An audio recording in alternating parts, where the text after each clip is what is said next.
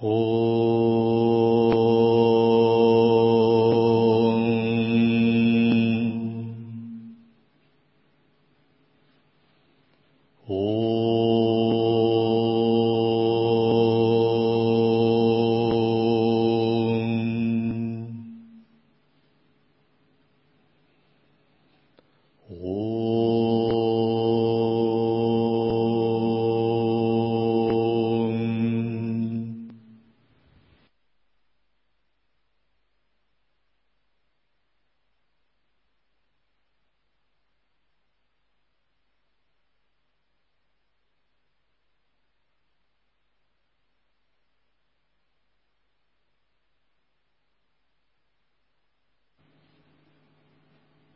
Наставление с вами Шивананды. Секреты карма-йоги. Секрет карма-йоги. Привязанность – первое дитя Майи. Материальный мир – лила Господа, держится за счет силы привязанности. Когда мы вступаем на путь йоги, это надо осознать очень глубоко. Если даже мы изучаем высокие учения типа Нутара Тантры, три золотых правила, сложное санкальпа, учение о естественном уме, это невероятно высокие учения. В некоторых традициях э, их сразу вот так не дают. То есть наша традиция такова, что дается высокое учение сначала, а затем все проще, проще, проще, проще. То есть начинаем с самого высокого воззрения, а затем спускаемся на относительный уровень. Но в других школах эти учения дают спустя многие годы работы над собой, отречения, отсечения привязанностей и тренировок. И вот учение, которое попроще, это учение об отрешении от привязанностей. Будьте уверены, если вам удастся это учение освоить, то учение о естественном уме у вас тоже хорошо пойдет. Если же это учение не усвоить, то с трудом вообще будешь понимать, что такое лай-йога.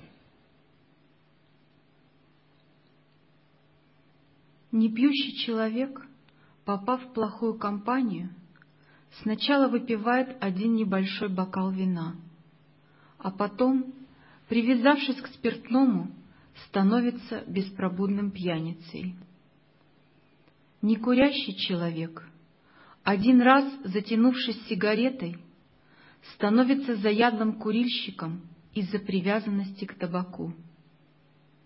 В уме содержится некая субстанция, которая приклеивает ум к различным объектам крепче самого сильного клея. Мужчина жаждет иметь жену, дом, различные вещи и скот. Обладание приводит к эгоизму. Эгоизм приводит к привязанности. А где есть привязанность, там появляются Ахамкара и Мамата, я и мое.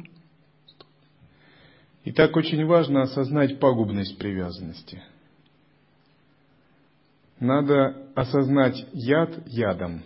Надо осознать вредное вредным. Полезное надо осознать полезным. Хорошее надо осознать хорошим. Пока мы не обрели пробуждение, мы, конечно, не можем сказать, дескать, все единый вкус имеет и все уже чисто и совершенно. Мы для себя должны вполне четко разделить. Это то, что ведет к освобождению, это то, что не ведет. Потому что если мы такое разделение не сделаем, все равно у нас существует правильная тенденция ума и неправильная. И без их селекции мы не будем направлять свой ум в правильную сторону.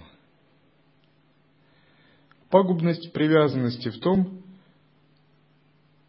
что она закабаляет, приковывает ум крепко к телу, ситуациям, карме и новому рождению.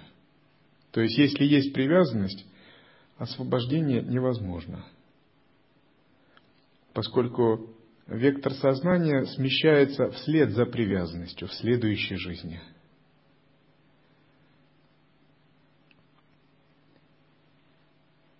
Человек становится тем, на что он медитирует, чему отдает большую часть своего сознания –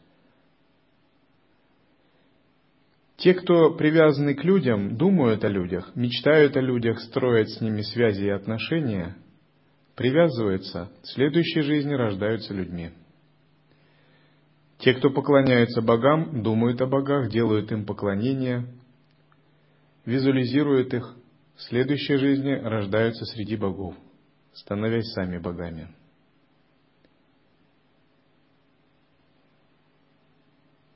Те, кто думают о Брахмане, считают себя Брахманом, размышляют о его качествах и атрибутах, если глубоко поглощаются Брахмаджняной, сами сливаются с Брахманом. Те, кто думают о ситхах, поклоняются ситхам, интегрируют себя ситхами, медитируют на гуру как на ситху, в следующей жизни рождаются в мире ситхов – те, которые привязаны к утонченным удовольствиям, думают о богах страсти или о людях с подобным сознанием, имеют подобные тенденции, в следующих жизнях рождаются как боги страсти, например, в Индралоке. Каждый пожинает результаты медитации своего ума. И от того, куда мы направим ум, наше будущее открывается такое или иное. В связи с этим йогин должен быть очень тщательным, чтобы направлять свой ум в необходимую сторону. С этого момента начинает свое вращение колесо Майи, и человек становится рабом. Он окован толстыми железными цепями по рукам и ногам. Он, как паук или чер чер червь-шелкопряд, пребывает в созданной им самим ловушке. Его привязанность — причина всех пр проблем.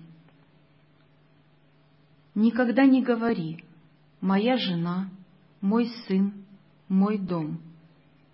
Привязанность — коренная причина всех бед и страданий этого мира. Почему? Потому что и в следующей жизни придется это говорить, если ум будет на это много медитировать. У нас было уже достаточно жизней, где у нас были жены, сыновья, отцы, матери, друзья, любимые, враги и прочее. Уже этого было очень много. Но задача нашей жизни как раз является тем, чтобы вырваться из всего этого – Почему? Потому что все это на самом деле иллюзия. Это иллюзия нашего ума. Это только кажется реальным. Реальность – это не то, что мы думаем. Все это обман, так если говорить просто. Мир – это не то, за что он себя выдает. Просто мы ведемся на эту иллюзию и признаем ее – и тогда она воспроизводит себя, повторяет. Но в этой жизни у нас выдается шанс выйти из этой иллюзии, вот эти сны разума преодолеть. Внешне можно говорить все, что угодно. Если надо подыграть социуму, можете сказать то или это, это не важно. Особенно если вы не монахи. Монахам не надо особо подыгрывать социуму. Мирянам, может, надо это больше – но в душе вы должны быть свободны от всего этого, полностью свободны. Никого не считать своим, моим и так далее. Никому не, не предъявлять претензии, обладания и привязанности. Тщательно дисциплинируй ум. Старые привычки будут напоминать о себе. Выдерни их из сердца с корнем развивай отречение. В нем ключ к блаженству Брахмана. Трудись непрестанно, безо всяких привязанностей, не отождествляя себя ни с чем. Только тогда ты ощутишь настоящее счастье. Ты почувствуешь себя другим существом. Карма-йога возвышает человека до невообразимых высот. Нужно трудиться терпеливо.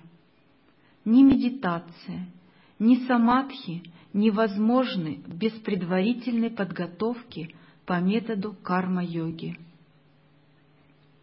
Работать без привязанности, несомненно, нелегкая задача. Это как если бы ты поднимался на гору.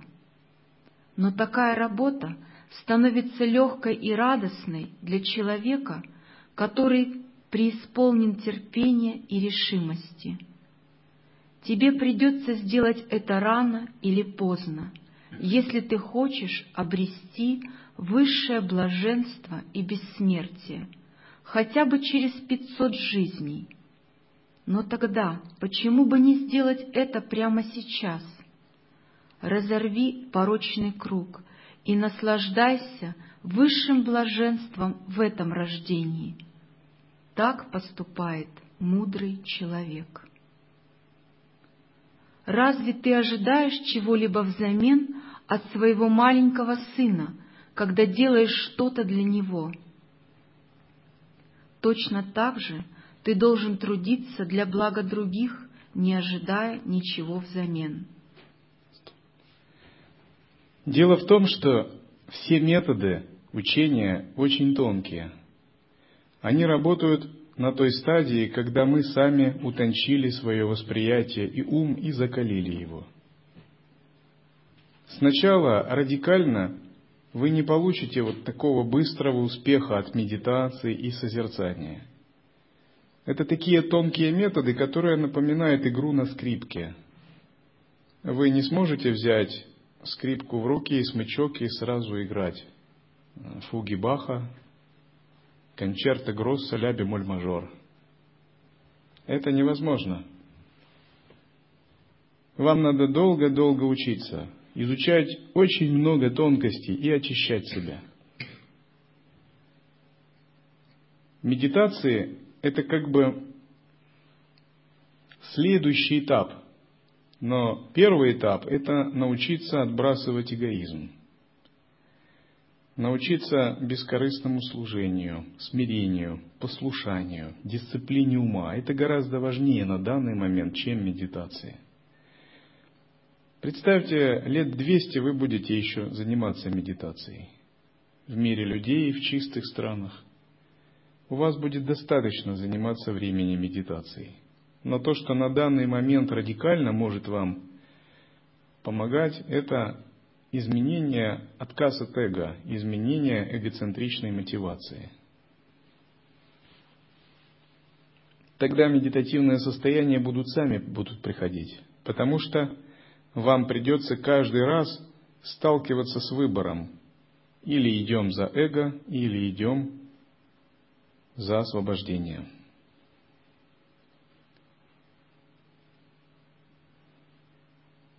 Когда мы достаточно пусты, медитативное состояние приходит сами по себе, приходит утонченность.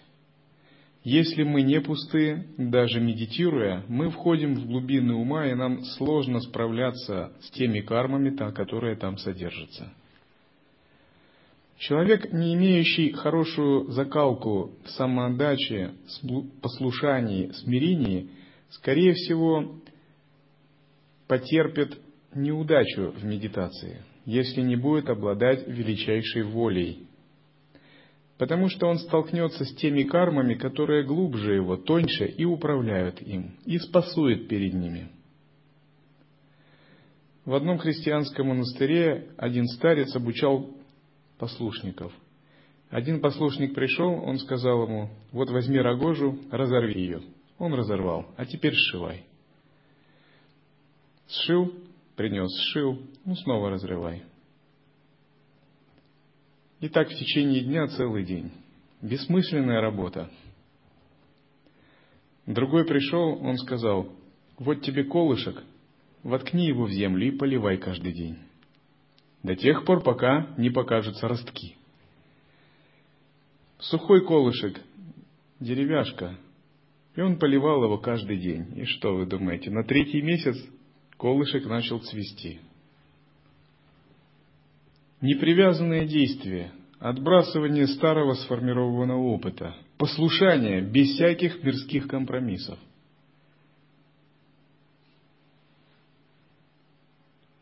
К другому, когда приходил кто-либо, он ему давал сначала такое задание, которое противоречило нормам или принятым правилам. Если он мог его выполнить, он уже давал ему обычные задания. Это была своего рода проверка на то, способен ли человек отрешиться от эгоизма и старого опыта или нет –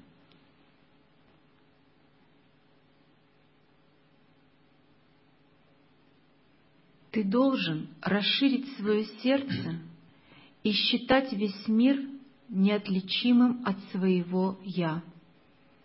Вначале это трудно, поскольку прежде тебе не приходилось действовать абсолютно бескорыстно, без всякой личной заинтересованности. Но ощутив хотя бы малую толику блаженства карма-йоги, ты уже никогда не оставишь этот путь. Сила карма-йоги заставит тебя работать все больше и больше, со все большим рвением и энтузиазмом. Ты начнешь чувствовать, что этот мир есть проявление Бога, и обретешь великую внутреннюю силу и чистоту сердца. Твое сердце наполнится милосердием, состраданием и чистой любовью — Твое самопожертвование возрастет бесконечно. Эгоизм во всех его проявлениях будет, будет уничтожен. Те, кто трудится на поприще служения людям ради блага страны и страждущего человечества, сознают, насколько справедливо это утверждение. Непривязанность есть Ихамутра Ртха Пхалапхога Вирага, безразличие к чувственным удовольствиям всех видов в этом мире и в следующем. Такое безразличие является одной из составляющих четырех путей к освобождению для практикующего джняна-йогу или веданту – в действительности привязанность существует только в уме. Ахамкара и Мамата — два ядовитых зуба змееподобного ума. Безразличие к чувственным удовольствиям означает, что в момент переживания чего-либо ум находит некую опору в самом себе – Он не позволяет ни восприятию, ни удовольствию, ни информации заставить его покинуть эту опору. Он действительно безразличен.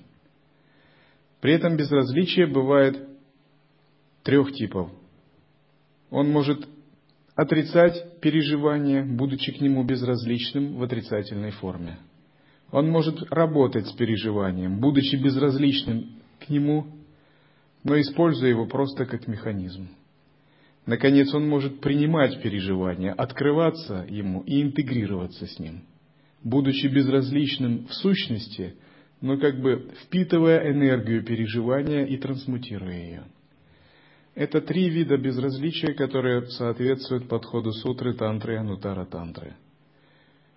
Тем не менее, к любому переживанию должно быть безразличие. Безразличие в истинном смысле возможно лишь только когда ум безупречно поглощен Брахма-Хамбхавой. Если у него нет такой альтернативы, он не сумеет сохранить такое безразличие. Энергия переживания всегда достаточно сильна, чтобы сбить даже самый хороший и тренированный ум, если у него нет такой альтернативы. Ум должен не просто пребывать в присутствии Всевышнего Источника. Он должен до самозабвения Ему быть предан, до экзальтации, до поглощенности, до однонаправленной самозабвенной поглощенности, до непрерывного памятования, вот тогда возможно истинное безразличие к любым чувственным переживаниям образа, имени, формы, звука, запаха. В противном случае даже небольшие переживания сбивают ум. И когда ум еще не очищен и не тренирован, надо очень скрупулезно относиться к переживаниям, не допускать в свой ум ничего лишнего. Беречь его, подобно некому оптическому прибору, который нужно постоянно протирать. Если есть телескоп, и на нем оседает пыль или царапины, он не сможет больше хорошо показывать звезды и планеты. Главное устройство у телескопа – это линза или зеркало, зеркальная линза, в зависимости от того, какой телескоп – рефрактор или рефлектор. Таким же образом, наш ум напоминает такую линзу – если на нем оседает хотя бы немного пыли, эта линза больше не может показывать реальность. Джняна-йога не может состояться в уме, покрытом пылью, который окрашен чувственными восприятиями. Вырви эти клыки, и ум будет укращен. С рабством будет покончено. Именно ум создает понятие «я» и «моё», Именно ум связывает живу с телом, и человек думает «я есть тело». Именно ум создает привязанность к жене, детям и собственности. Если связующее звено будет уничтожено, ты сможешь быть там, где пожелаешь. Ты сможешь мирно странствовать в любой части мира – оставаясь непривязанным, как вода на лепестке лотоса. Ничто не сможет поработить тебя. Все зло создается умом. Человек может править обширными владениями и все же оставаться непривязанным. Царица Чудалай и царь Джанака не были привязаны к своему богатству и царству. Джанака говорил — даже если все мое царство сгорит дотла, я ничего не потеряю. Смотрите, сколь возвышено состояние духа Джанаки. У него не было ни крупицы привязанности. Состояние духа Чудалай было таким же, как у Джанаки. Хотя Шикхи Дваджа, супруг Чудалай, жил в лесу, владея одной набедренной повязкой и горшком для воды, его одолевали привязанности. Он был привязан к своему телу и к своему горшку. Человек может быть крепко привязан к несчастной набедренной повязке, посоху, горшку или своему телу, хоть он и оставил семью и собственность. В момент смерти Ум покажет ему посох или горшок, и его следующее рождение будет незавидным.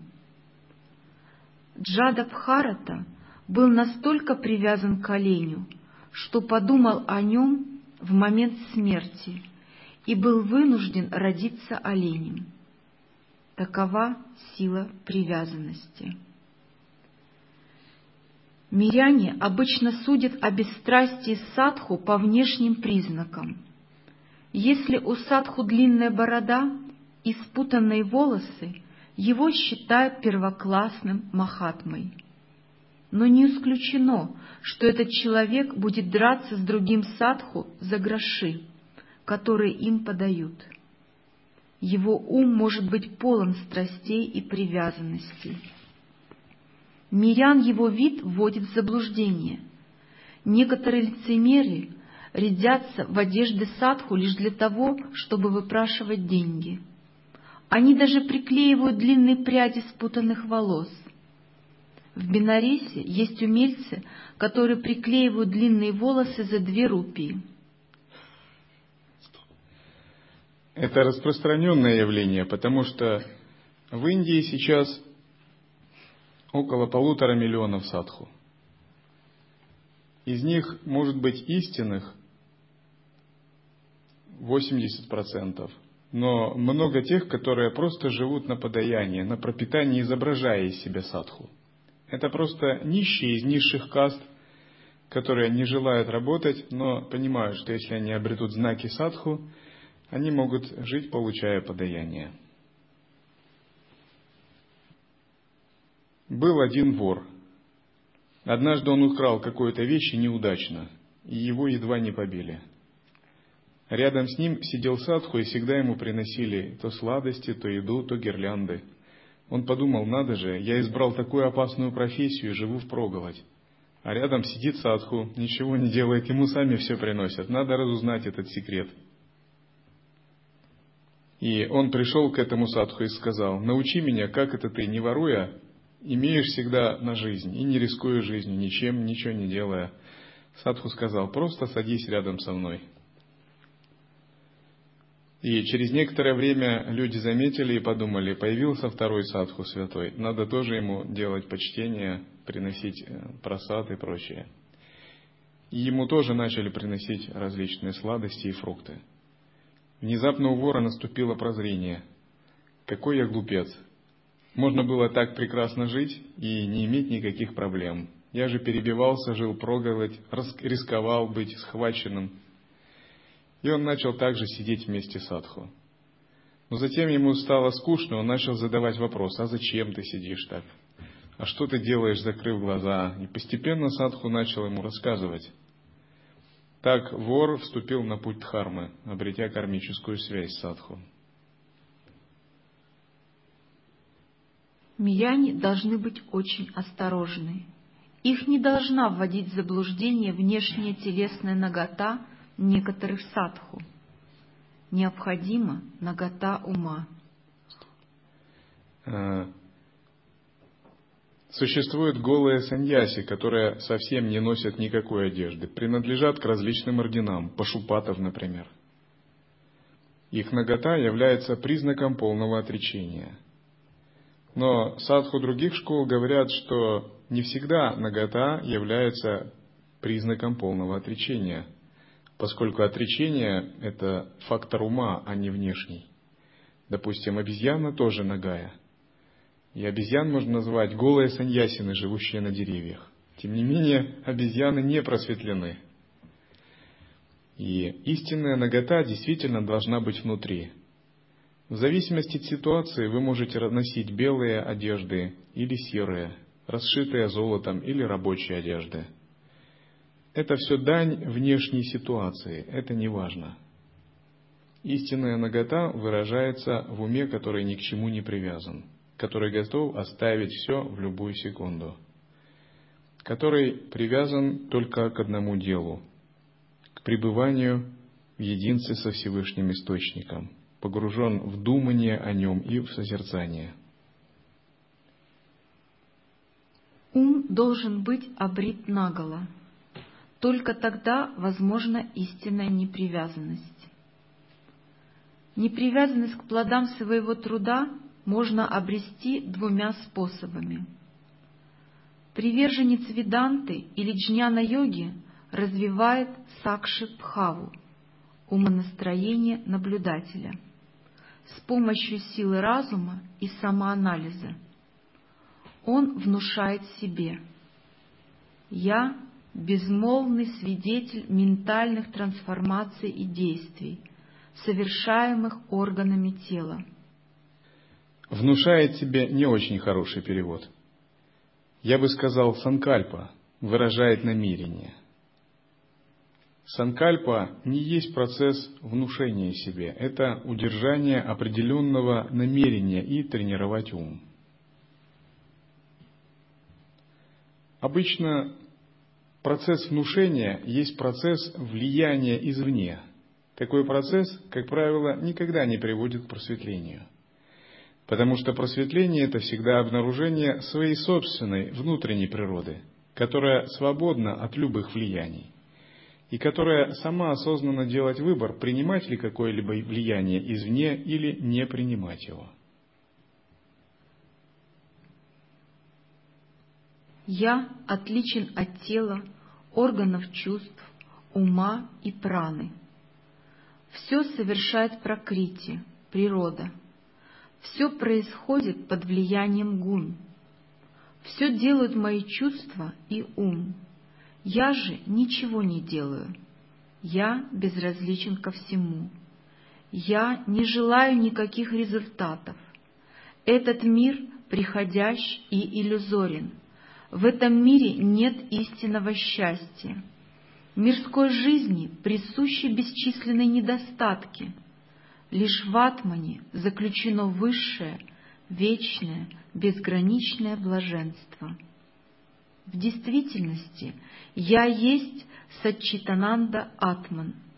Я буду использовать Индрии, ум, прану и тело на благо мира, на благо всех людей.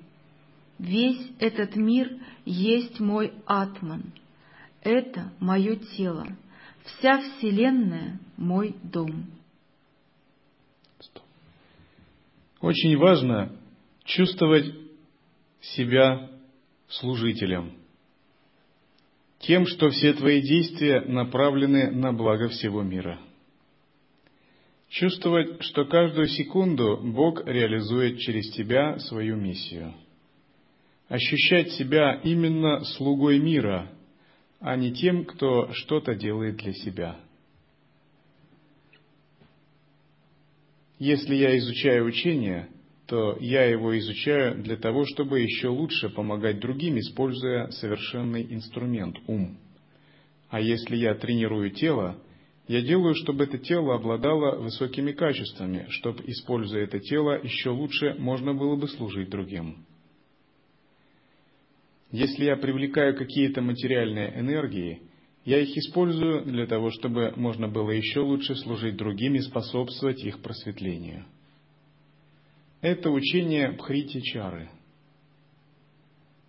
Медитируя таким образом, мы постоянно, как бы на корню, выполняем искоренение личностной эгоистичной мотивации. Создаем санкальпу для просветления множества живых существ. Тогда божественные существа начинают обращать на нас внимание и посылать благословения – Тогда сама Нуграха начинает обращать внимание и посылать благословения.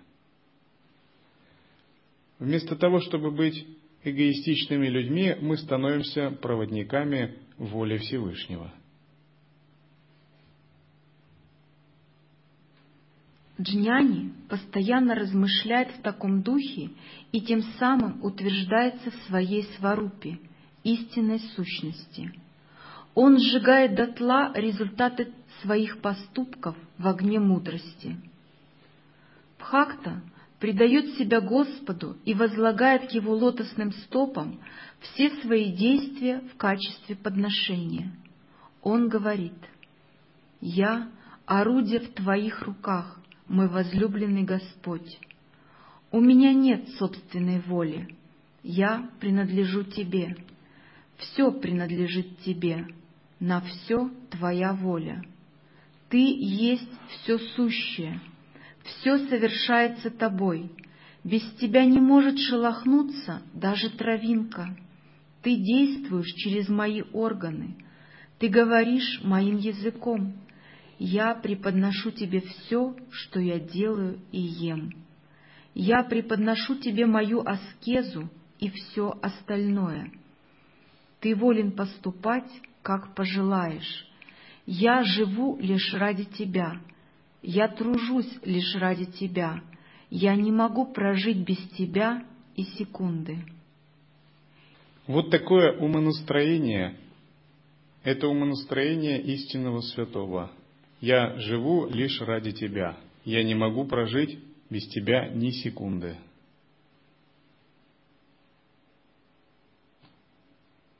Если вы его будете непрерывно поддерживать и культивировать через естественную осознанность, свет Ануграхи будет непрерывно восходить. я живу не ради себя, а ради тебя. Этот тебя означает Бога, высшее Я. А тот, кто говорит «я живу», означает ум, ахамкару, заключенную в теле. Ахамкара, заключенная в теле, должна подчиниться этому высшему «я». Высшее «я» — это всего лишь понятийное название. В нем на самом деле не существует какой-то отдельной личности. Парабрахман вне двойственности.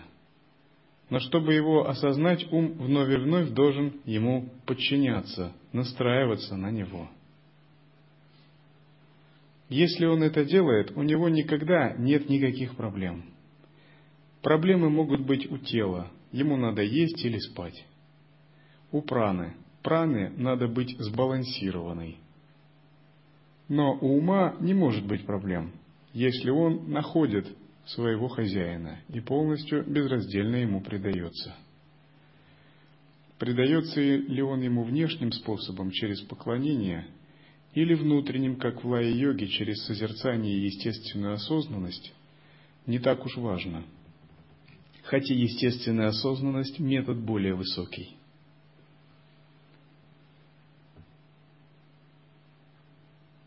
Если же вы чувствуете замешательство, трудности или проблемы, это значит просто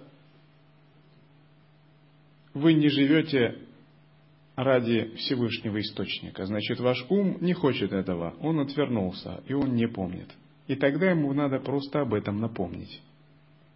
Надо ему напомнить, чтобы он снова возвратился. Надо ему сказать, ум, ты не должен жить ни секунды без этого. Как ты можешь вот так быть в этой иллюзии? А если он не слушается, то сделать ему более строгое внушение. Сам по себе труд не может приносить страдания. Все беды и несчастья приносят привязанность и отождествление себя собственной деятельностью – Постигни секрет карма-йоги и трудись без привязанности, не отождествляя себя ни с чем, и очень скоро ты обретешь сознание Бога.